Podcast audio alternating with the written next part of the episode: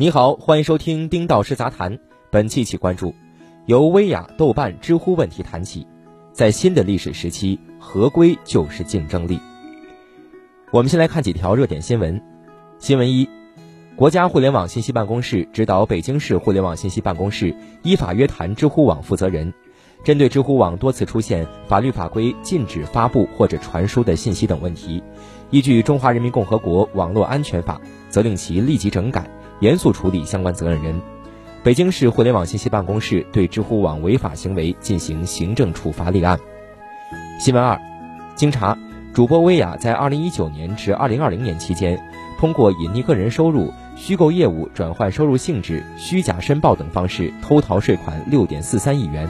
其他少缴税款零点六亿元。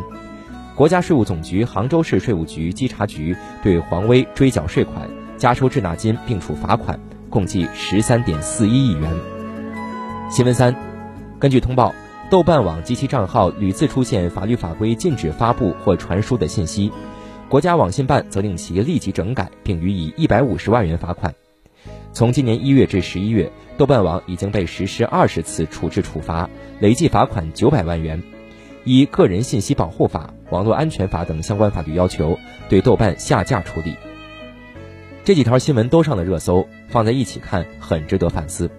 这些问题都不是新问题，但近期集中引发关注，这说明全面推进依法治网已经深入人心。曾几何时的打擦边球、钻空子、避风港等违规行为都将成为历史。与此同时，有了一系列法律法规保障的互联网产业将会更为健康稳定的发展。进入新的历史时期，全面推进依法治网。最近几年，我国出台了一系列关乎互联网行业发展的法律法规，这些政策法规构建了初步完善的依法治网体系，让我国的互联网产业发展有序可行、有法可依，保障了行业稳定健康发展。其中包括《中华人民共和国网络安全法》《中华人民共和国电子商务法》《中华人民共和国数据安全法》《中华人民共和国个人信息保护法》等重磅法律，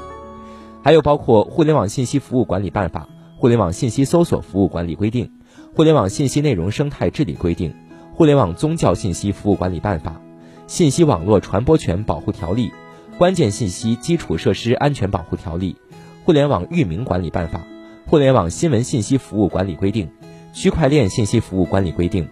儿童个人信息网络保护规定、网络信息内容生态治理规定、网络安全审查办法等在内的各类行政法规和部门规章。以及包括关于加强网络直播规范管理工作的指导意见，App 违法违规收集使用个人信息行为认定方法，关于推动资本市场服务网络强国建设的指导意见，关于加强国家网络安全标准化工作的若干意见等在内的诸多政策文件，全面推进依法治网，一切行动都有法可依。比如，针对运满满、货车帮、Boss 直聘的问题，就依据了《中华人民共和国国家安全法》。中华人民共和国网络安全法，网络安全审查办公室按照网络安全审查办法对上述企业依法审查。比如，针对近期豆瓣和知乎的问题，依据法律是《中华人民共和国网络安全法》等法规，有关部门责令这些企业立即整改，严肃处理相关责任人。企业思维转变，效率第一到合规第一。早年，互联网行业唯发展速度论英雄。摒弃规范，强调发展是行业共识。不按规定出牌的史玉柱成为青年偶像，蒙眼狂奔的口号响彻四方。此后，随着相关法规逐步完善，企业的运营思维开始转变，逐步由效率第一转换为规范第一。在全面推进依法治网的当下，科技向善、合规第一等理念又成为行业新共识。其实，早在2018年，滴滴平台出现两起安全事故时，我就专门提出。滴滴的整改其实也释放出一个信号：互联网经过蛮荒发展过后，由之前的效率大于规范进阶到规范大于效率。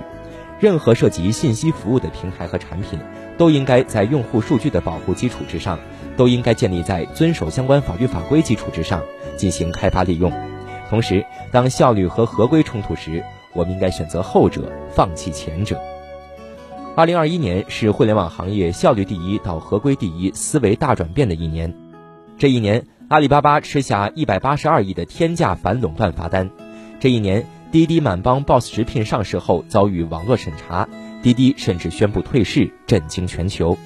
这一年，薇娅偷逃税被罚十三点四亿，社交网络账号被关停，行业开启补税潮。至于包括知乎、微博、B 站、抖音、豆瓣等在内的平台被通报约谈、整改事件，更是成为常态。简而言之，这一年因为不规范、不合规导致损失惨重的案例比比皆是。有如此多的前车之鉴，哪家企业还敢置效率于合规规范之前呢？综上所述，从效率大于规范到规范大于效率，是行业发展的必然调整趋势。在将来，合规即效率，同时合规也将成为企业新的竞争力。拍肩膀、扯袖子，倒逼市场主体走得更远。近期我看到一些悲观论调。大意是，近期如此密集的处罚批评相关市场主体，会影响限制行业发展。还有人担心，大规模通报和处罚会打击互联网巨头发展积极性，这显然是一种错误认知。监管的通报和处罚其实是一种拍肩膀、扯袖子式的爱护。我一直认为，行业急速狂奔之下，监管拍拍肩膀、扯扯袖子的爱护很有必要。让互联网企业由之前的效率第一变成合规第一、社会效益第一、行业生态价值第一，助推他们回归业务本身。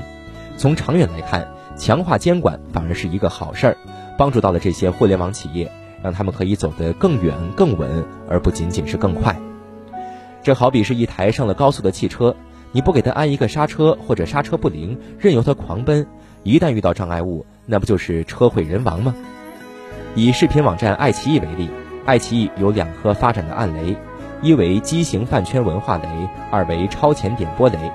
别看这两颗雷在爱奇艺营收中占比不大，关键时刻能要命。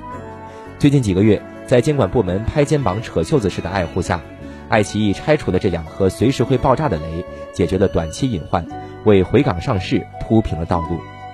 还有豆瓣、知乎、B 站等平台，在监管部门拍肩膀、扯袖子式的爱护下。各种假恶丑的内容大幅度减少，风清气朗的空间得以营造，又重新吸引了用户认可。从长远来看，也有助于这些企业在资本市场的表现。总之，互联网已经成为我国的核心战略产业，国家只会支持行业健康发展。我们要客观、完整、正确理解近期的监管潮，才能看清行业发展的基本逻辑和本质。未来的互联网行业。合规将成为主旋律，只有合规发展才是正道。好了，以上就是本期的全部内容。本文作者丁老师，欢迎您订阅我们的频道，我们下期再会。